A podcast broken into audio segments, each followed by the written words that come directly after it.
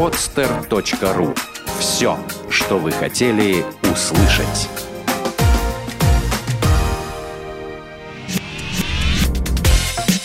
Тренировочный день. От мечты к цели. Авторская программа Виктора Маркина. Здравствуйте. Вы слушаете новый выпуск программы «Тренировочный день». Программа о том, как с помощью занятий спортом укрепить и улучшить физическое состояние организма. Как поддерживать себя в хорошем эмоциональном и психологическом состоянии. Моя цель и цель гостей нашей программы – рассказать вам о том, как сделать вашу жизнь ярче, наполнить вас жизненной энергией и позитивным отношением к жизни – рассказать вам о том, как с помощью спорта можно изменить жизнь к лучшему. И сегодня в гостях тренировочного дня серебряный призер чемпионата Европы по баскетболу 93 года, серебряный призер чемпионата мира 94 года, чемпион СНГ 92 года, лучший игрок финала, лучший игрок страны 93 года Андрей Фетисов. Привет, Андрей. Добрый день, уважаемые радиослушатели. Очень рад тебя видеть сегодня в программе. Спасибо. И хотел бы, естественно, поговорить с тобой о баскетболе. Расскажи, пожалуйста, где и когда ты начал заниматься баскетболом, почему ты принял решение заняться баскетболом? Ну, принял я решение, наверное, все-таки это связано с моими физиологическими данными, что у меня и рост уже был, начиная с первого класса, уподобающий. Вот. А заниматься я начал в пятом классе в городе Новокузнецке, где я и родился. Вот. Э, отзанимался я в Новокузнецке год, но потом мне пришлось переехать э, в город Душанбе, где, в принципе, и началась, скажем так, профессиональная часть моей карьеры. Меня, скажем так, нашел э, тренер Борис Ильич Соколовский, известный наш специалист, который работал и с национальной командой женской, и с Униксом, ну и со многими командами. Вот он меня как бы заметил и пригласил. Вот оттуда и началась профессиональная карьера. Борис Соколовский, по-моему, на Олимпиаде в Лондоне, да, женскую да, сборную? Да, да, да. И после этого как ты попал в Ленинград? Ну, я до девятого класса занимался у Соколовского в Душанбе. Э, с 69-м годом с ребятами неплохая команда у нас была. Э, неоднократно мы были чемпионами Таджикистана в свое время.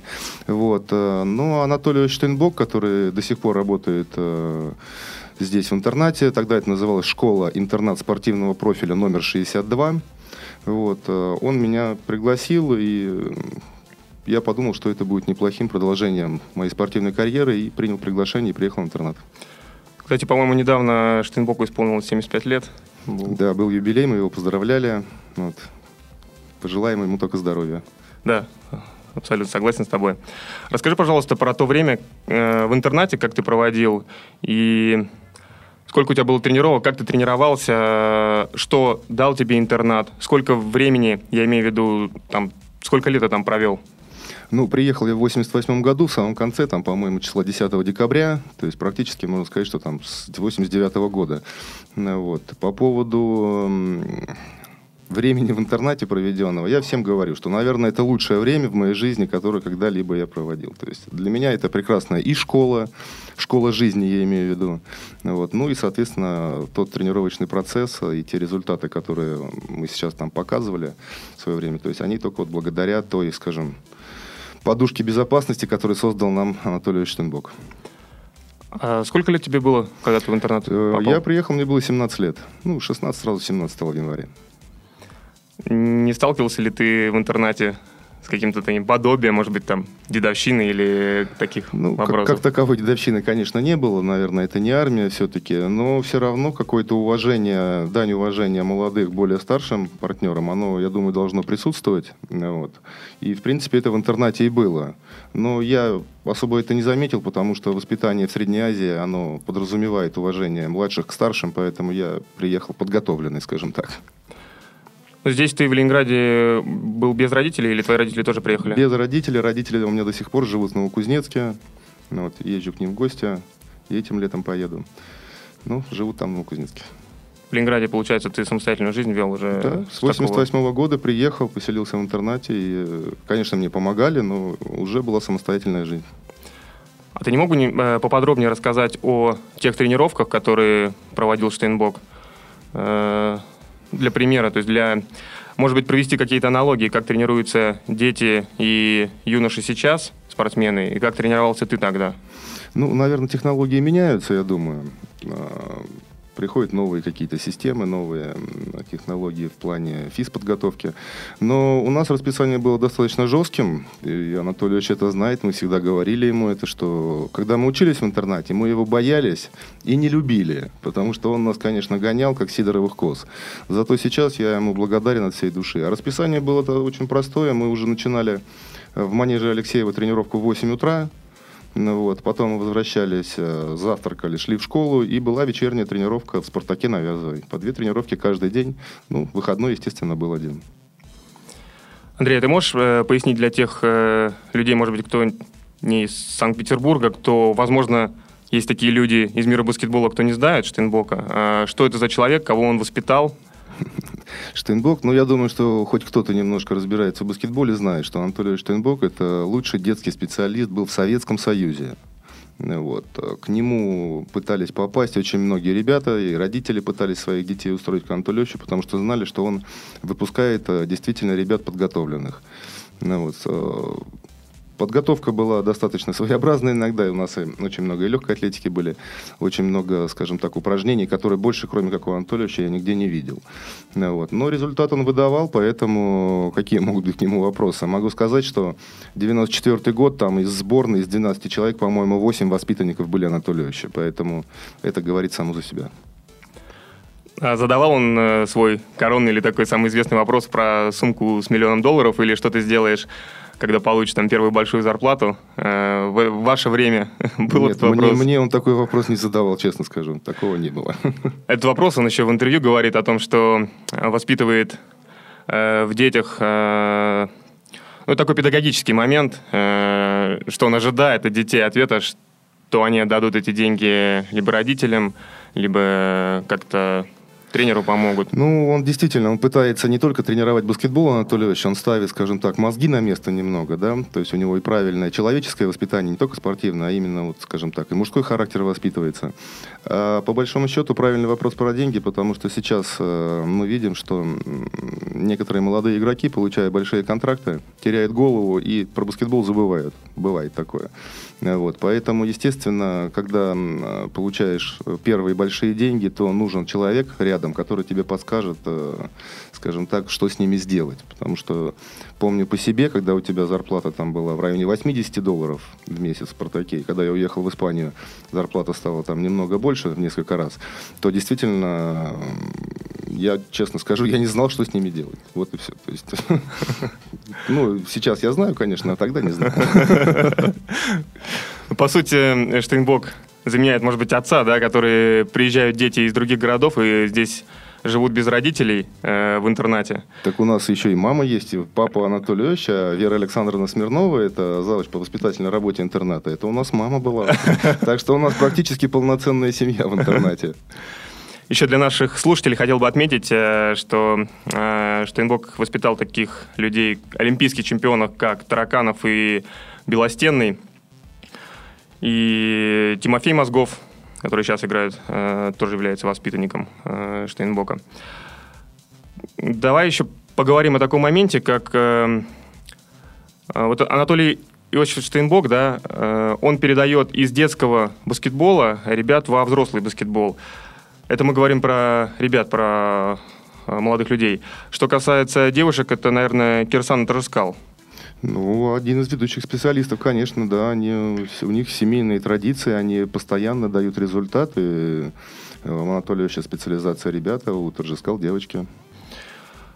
А, видишь ли ты какие-то положительные тенденции, положительные изменения э, в новых кадрах для тренерского состава.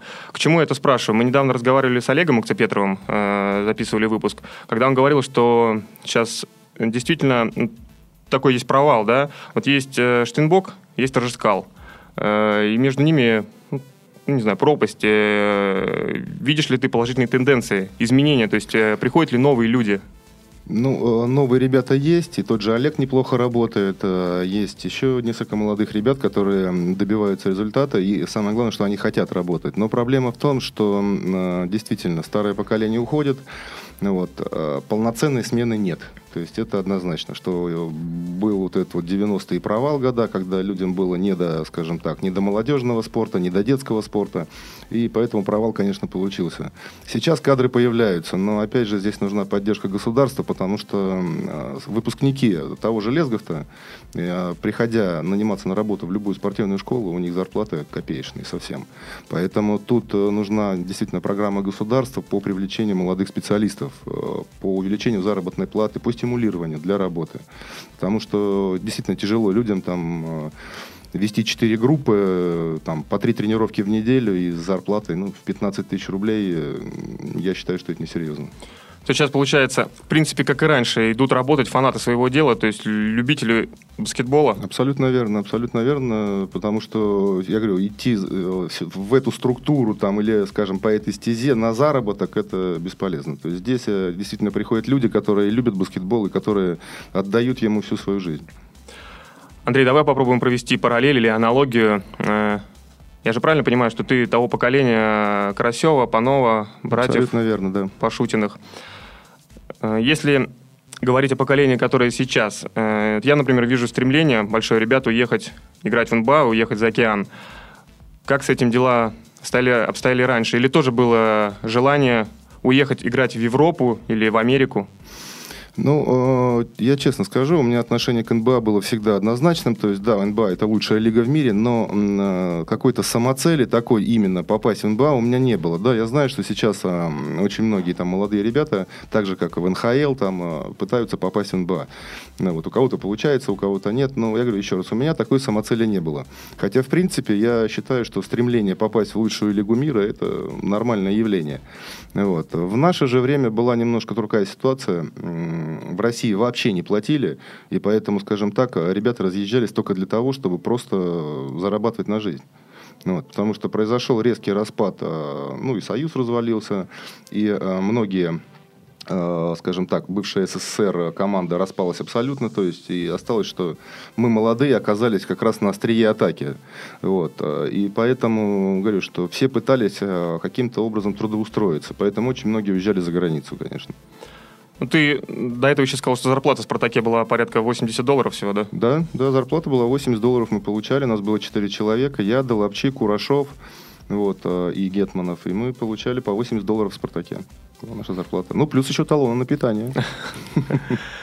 Раз уж мы начали говорить про «Спартак», это 91-93 год ты провел да, в «Спартаке»? Да, да, до 93-го. В 93-м я уже, летом 93-го я уже уехал в Испанию после чемпионата Европы. Э, в «Спартаке» сколько тебе лет было? Ну, я уехал в 21 год в Испанию. Я уехал в 93-м, я 72 -го года рождения, в 93-м я уехал в 21 год. Немного поподробнее ты мог бы рассказать то время в «Спартаке», которое ты провел, э, как ты играл и ну, вы знаете, время было на самом деле такое сумбурное, да, выиграли чемпионат СНГ, то есть получилось, что мы э, за один регулярный год провели три чемпионата практически, да, это чемпионат СССР начали, закончили чемпионатом СНГ, мы его выиграли, «Спартак», и потом, э, я уж не хочу обсуждать, как так получилось, что чемпион СНГ был отправлен, конкретно мы были отправлены на, на коммерческий турнир в Арабские Эмираты, пока нас не было, провели первый чемпионат России из четырех команд, который выиграл ЦСКА. Нонсенс, но...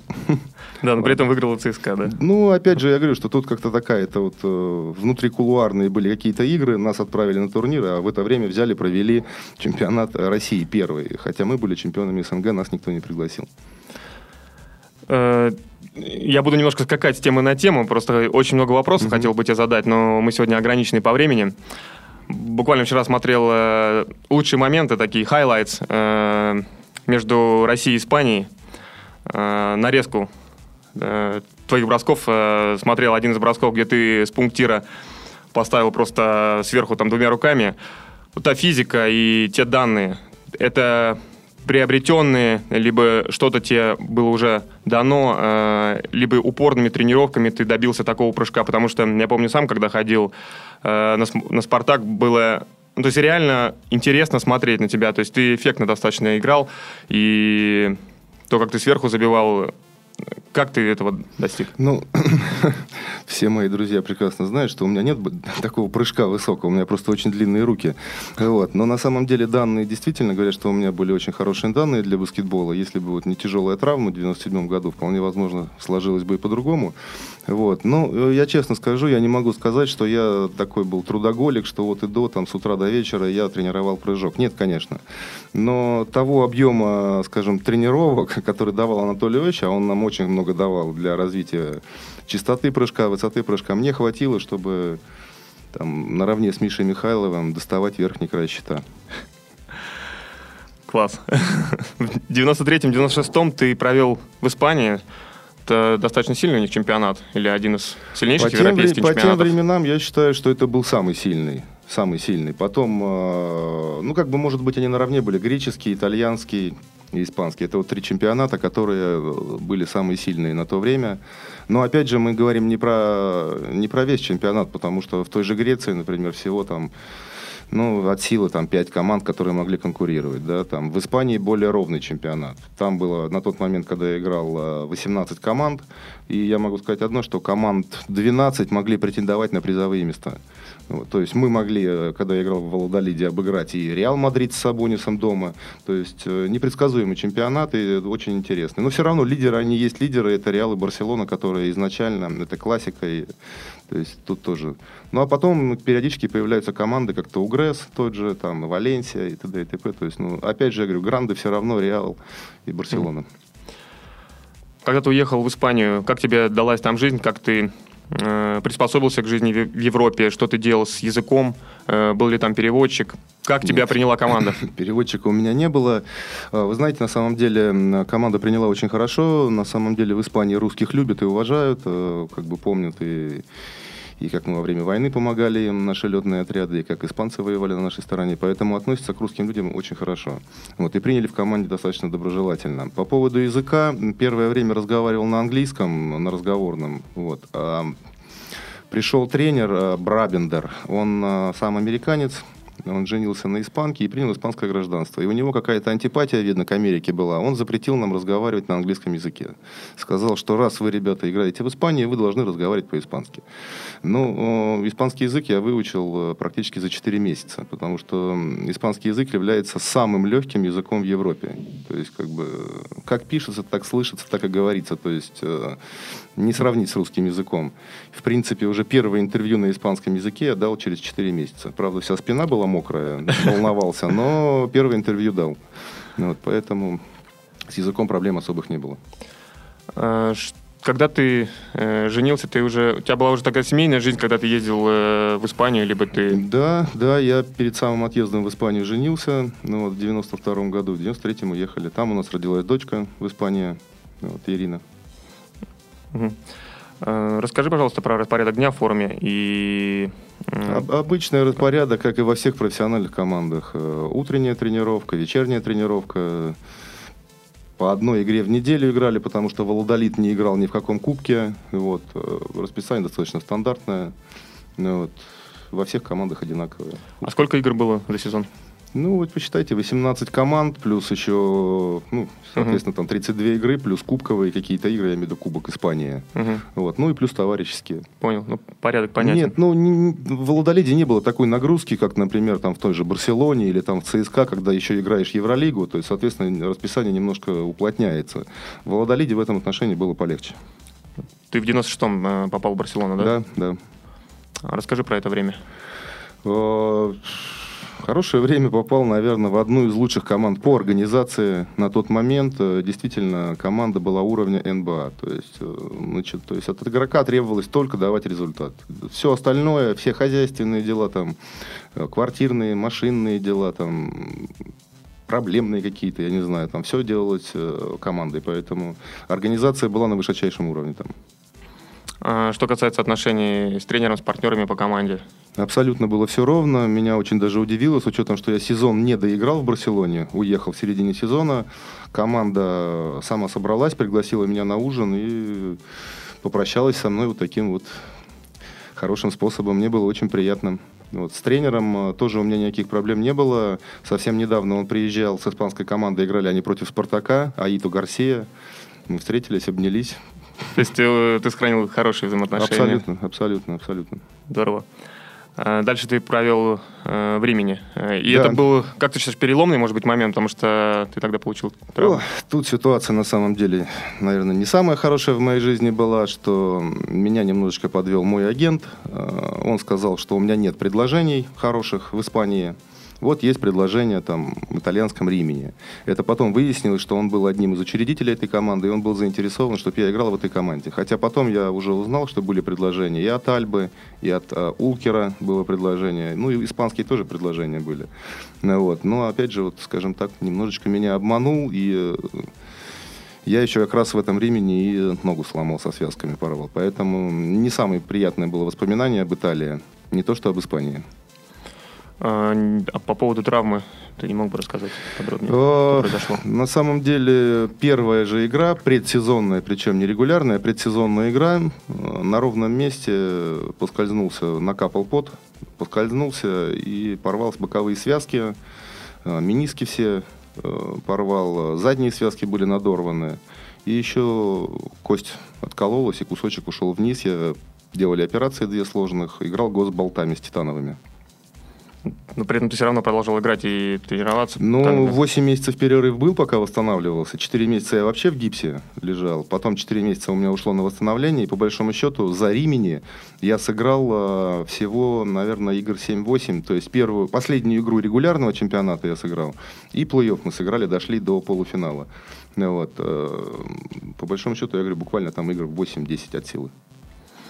А, поправь меня, если я не прав, ты, по-моему, был э, директором или руководителем реабилитационного центра для спортсменов? Ну, на самом деле, это громко звучит, реабилитационный центр для спортсменов. На самом деле, это было подразделение Национальной академии баскетбола, которое открывалось, вот, э, так называемый НАП, э, фитнес-клубе «Олимпик». Вот. Хорошая была идея, и она была продвинута, и дети с удовольствием пошли, и там же вот открылся как тренер Олег Акцепетров. Вот. Э, спасибо тоже там Алексею Ковалеву, президенту Олимпика, который э, как бы, ну, эту тему развивал. И я думаю, что это очень хорошая вещь, популяризация баскетбола и т.д. и т.п. Вот, с учетом, что материально-техническая база была великолепная. Вот. Э, ну, а реабилитацией занимались, скажем так, это второстепенное было. Все-таки больше это было привлечение детей для занятия спортом. Ну а если у кого-то были какие-то травмы, с учетом, что мы параллельно еще с Алексеем Ковалевым вели и женский «Спартак», ЖБК «Спартак» еще, тогда он живой был. Вот. Если у кого-то из девочек были травмы, то мы помогали с реабилитацией, то есть персональной тренировки.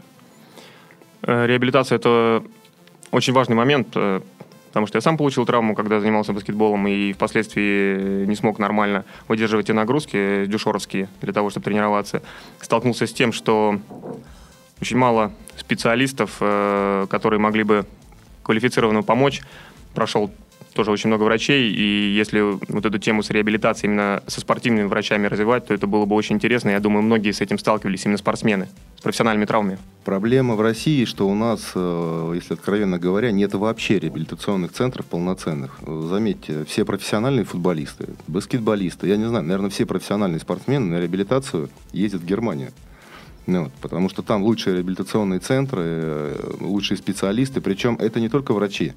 То есть реабилитация заключается не только в, в какой-то в медицине, да, там, в процедурах там, или в лечении. Реабилитация – это комплекс упражнений, который поможет э, травмированные там, мышцы, связки, там, суставы привести именно, скажем так, э, в то состояние, которое было до травмы. То есть это специальные там, тренажеры, специальные упражнения, специальные движения. Поэтому тут не только медицина, это комплексный подход должен быть. И, к сожалению, к сожалению, у нас в России таких э, центров, ну, я, честно говоря, я не знаю. То есть все ездят именно на обследование, на лечение, на реабилитацию, ездят в Германию. У нас есть э, люди, которые занимаются этим на уровне, скажем так, э, персонализации, то есть там Игорь Завьялов есть, который в Москве этим занимается, да, профессионально.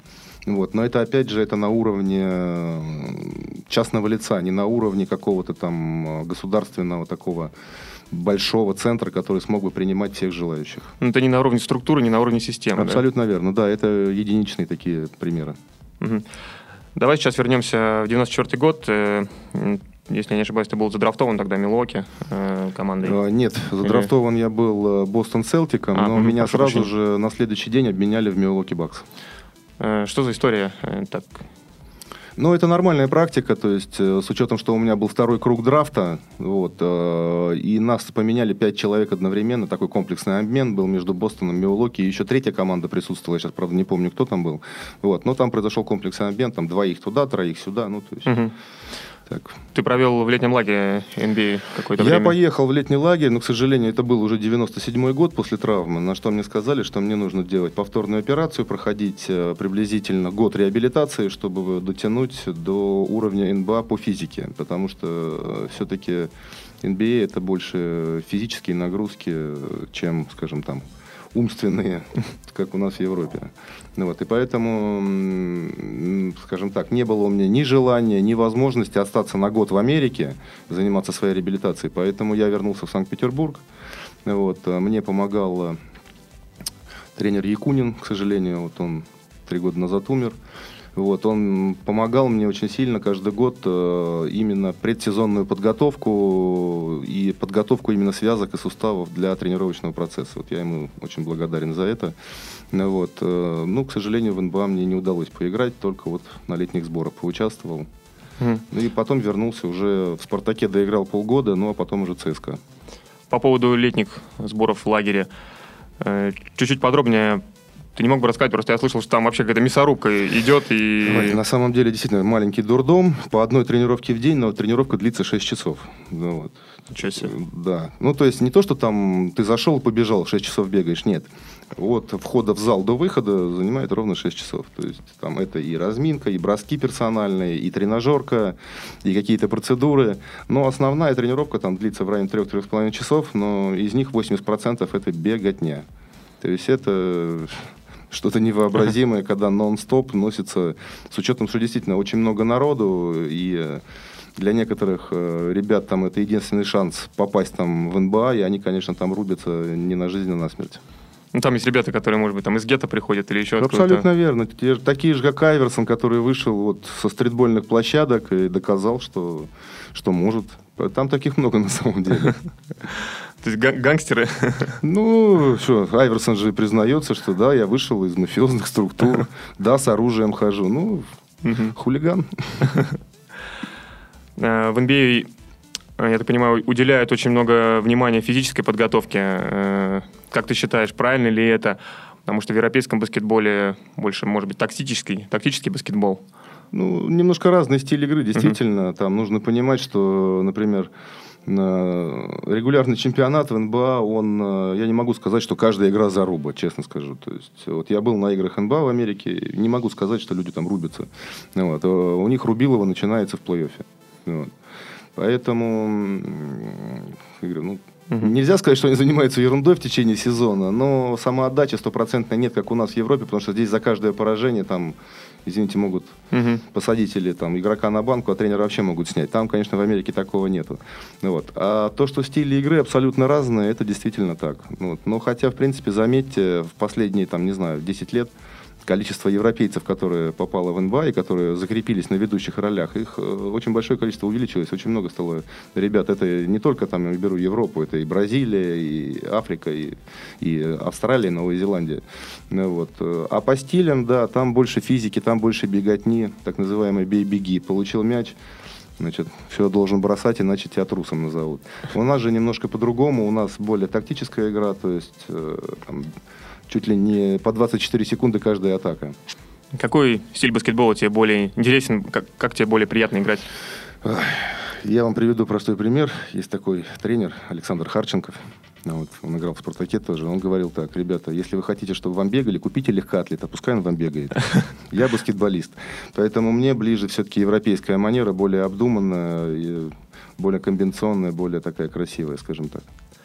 Вернемся в 98-й, э, 99-й год. Э, В каком клубе ты провел? Ну вот 99 год как раз уже это был «Спартак», 98-99. Э, Я полгода потратил с, с тренером Якуниным, опять же, на то, чтобы восстановиться после операции, после второй. И тогдашнее руководство «Спартака» в лице Миромишвили Константина пригласили меня доиграть 4 месяца. Я начал в декабре, и до мая месяца я доиграл за «Спартак». Ну, вот, и опять же, был в великолепной физической форме, вошел в тройку лучших игроков вместе с Кириленко и с Чекалкиным.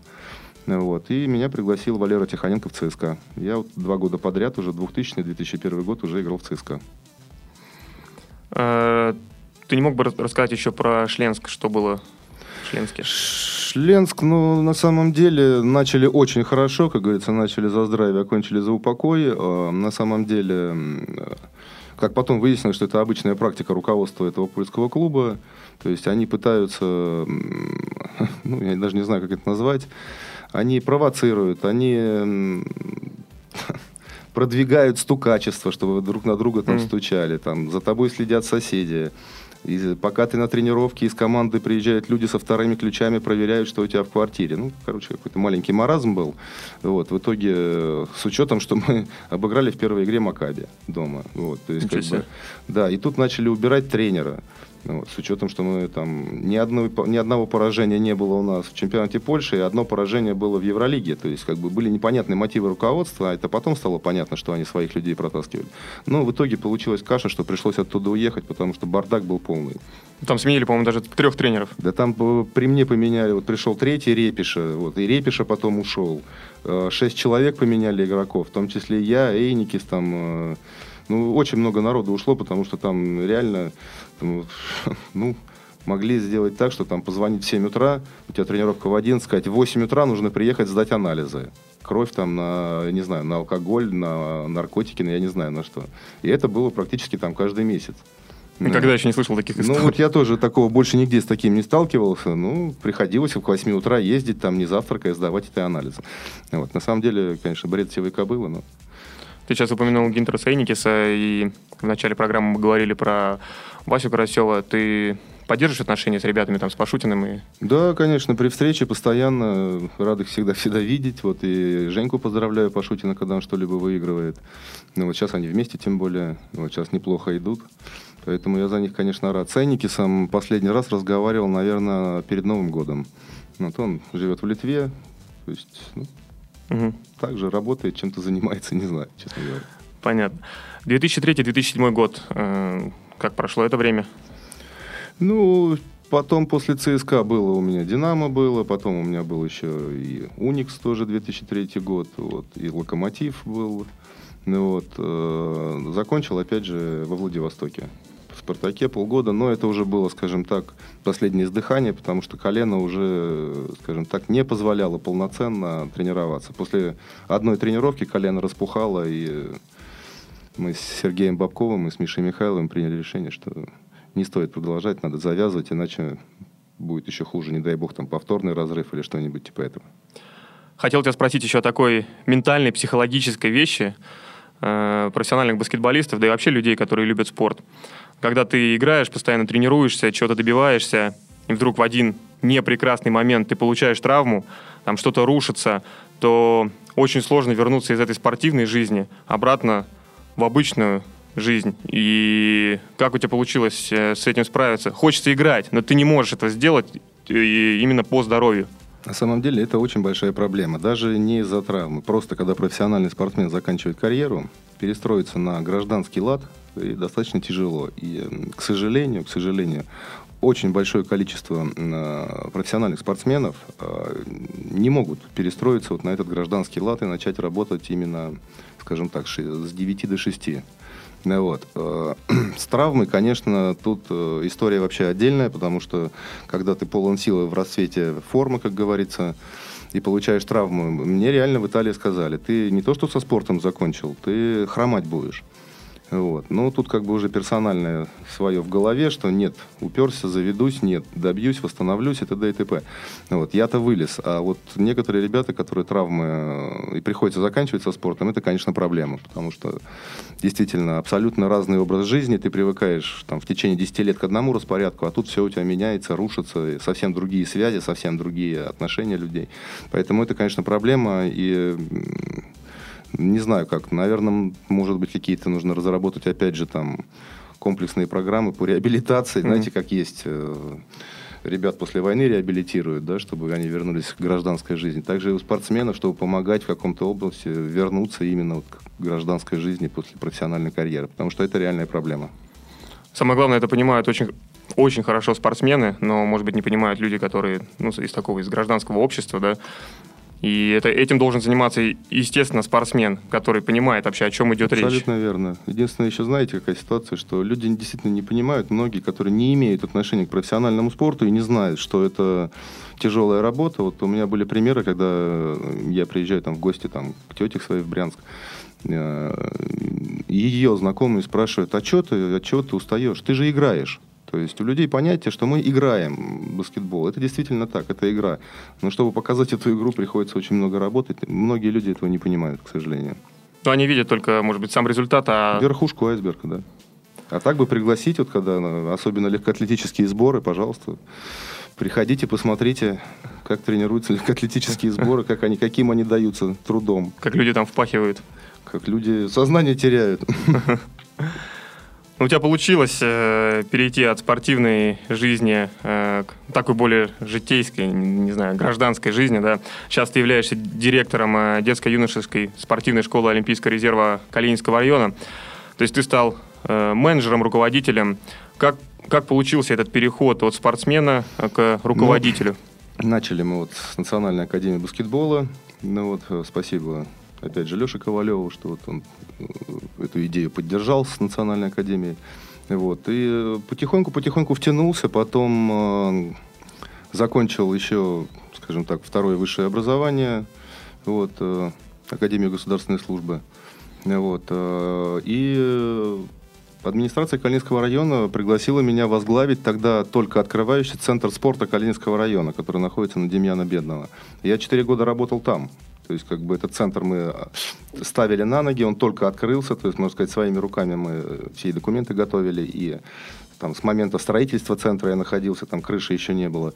Вот, и центр довели до один из лучших в городе. В прошлом году был второй в городе. Вот, поэтому я считаю, что мы, в принципе, отработали хорошо в этом центре. Была хорошая команда. Но вот в прошлом году предложили э, возглавить вот э, школу Олимпийского резерва Калининского района. Немножко другой формат. Это все-таки уже, скажем так, более приближенно к профессиональному спорту, потому что задачи центра спорта именно были популяризация спорта, массовость, спортивно-массовые мероприятия, но никто не требовал результатов. Нам нужно было, чем больше мы охватим население для занятий физической культуры, тем лучше. В школе Олимпийского резерва, конечно, результаты э, имеют, скажем так, первоочередное значение, и задача все-таки у нас э, это подготовка резерва. Вот, поэтому немножко разные цели и задачи. Но уже и на этом месте попривык, уже, как говорится, обуркался. Вот, поэтому надеюсь, что школу доведем до идеального состояния. Кто занимается подбором кадров, э, тренеров для спортшколы? Входит ли это в твои задачи? А, естественно, естественно. Я отвечаю за весь персонал, да, но опять же нужно понимать, что, например, э, вот у нас был недавно, скажем так, прецедент определенный, да, отделение бадминтона. Вот я в бадминтоне не разбираюсь, да. Э, соответственно, куда я обращаюсь? Я обращусь э, за рекомендациями в Федерацию бадминтона, чтобы мне подсказали по специалистам, потому что лично я не могу оценить э, там, уровень профессионализма данного тренера. Вот, и поэтому, я говорю, пришлось обращаться в федерацию. Там были, конечно, маленькие прецеденты, инциденты, но ничего страшного. Разберемся. Давай немножко еще поговорим о твоем хобби. Э, чем ты любишь? Больной до рыбалки. Любишь ловить рыбу? Люблю ловить рыбу, да. И вот э, жду не дождусь отпуска. В июле поеду на рыбалку. У меня есть маленький домик на Ильмень-озере. Вот, лодочка есть. Буду рыбу ловить. Это спиннинг, нахлыст или... Спиннинг, спиннинг, спиннинг, спиннинг и удочка. Ну, больше спиннинг. Я люблю щука, окунь. Какой он был максимальный улов? Щука 6 килограмм. Нормально. Такой, может быть, риторический вопрос. Э, хотел ли бы ты вернуть э, как-то время назад, что-то в своей жизни поменять? Да, конечно, есть эпизоды, которые хотелось бы вычеркнуть из жизни, но что-либо менять, наверное, нет. Я прожил достаточно, считаю, вот то, что, то, что прожил, да, в свои там 40 лет, вот, прожил яркую, достаточно, считаю. Мне не стыдно за прожитые годы, скажем так. К сожалению, мы сегодня, как я сказал, ограничены по времени. А, Андрею уже нужно будет ехать сейчас на совещание. Хотел бы я тебе пожелать э, удачи в менеджерской, в деятельности руководителя, э, Спасибо. развивать баскетбол, э, ну, естественно, Калининскую спортшколу и в целом баскетбол. Большое спасибо тебе за беседу. Спасибо Мне вам. было очень интересно с тобой пообщаться. Спасибо вам. Хочу пожелать всем нашим радиослушателям только здоровья и удачи. И это была программа «Тренировочный день», и я ее ведущий Виктор Маркин. До новых встреч. Сделано на podster.ru Скачать другие выпуски подкаста вы можете на podster.ru